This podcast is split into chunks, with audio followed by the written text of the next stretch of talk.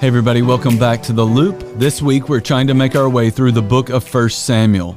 Today, I want to take a look at 1 Samuel 17. It's a story that you're probably familiar with, but it's also a story that I cannot skip over because there are actually two lessons in this story, not just one. It's the story of David and Goliath.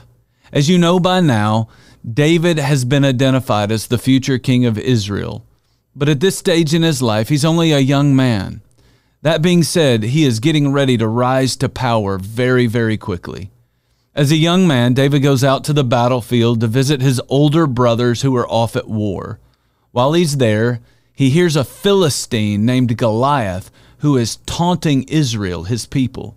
Goliath was a giant of a man, and every soldier in Israel was afraid of him. But not David. David had a faith in God that was bigger than his fear of man. Over the course of your life, you're going to find yourself in many different battles. When those battles come, your faith in God has to be bigger than your fear of anything or anyone. Now, I really do believe that this story is in part about our ability to conquer the giants and win the battles by maintaining a strong faith in God. But I also believe that there is an element in this story that points us to Jesus.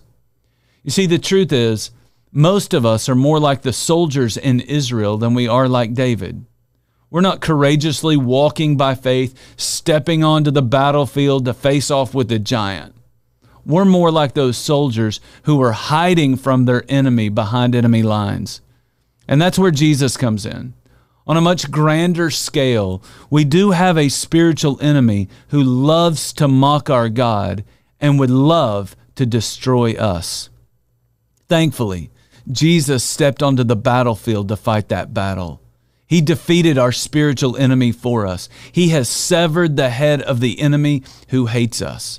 Thanks to Jesus, we can charge boldly ahead because Jesus has won the battle.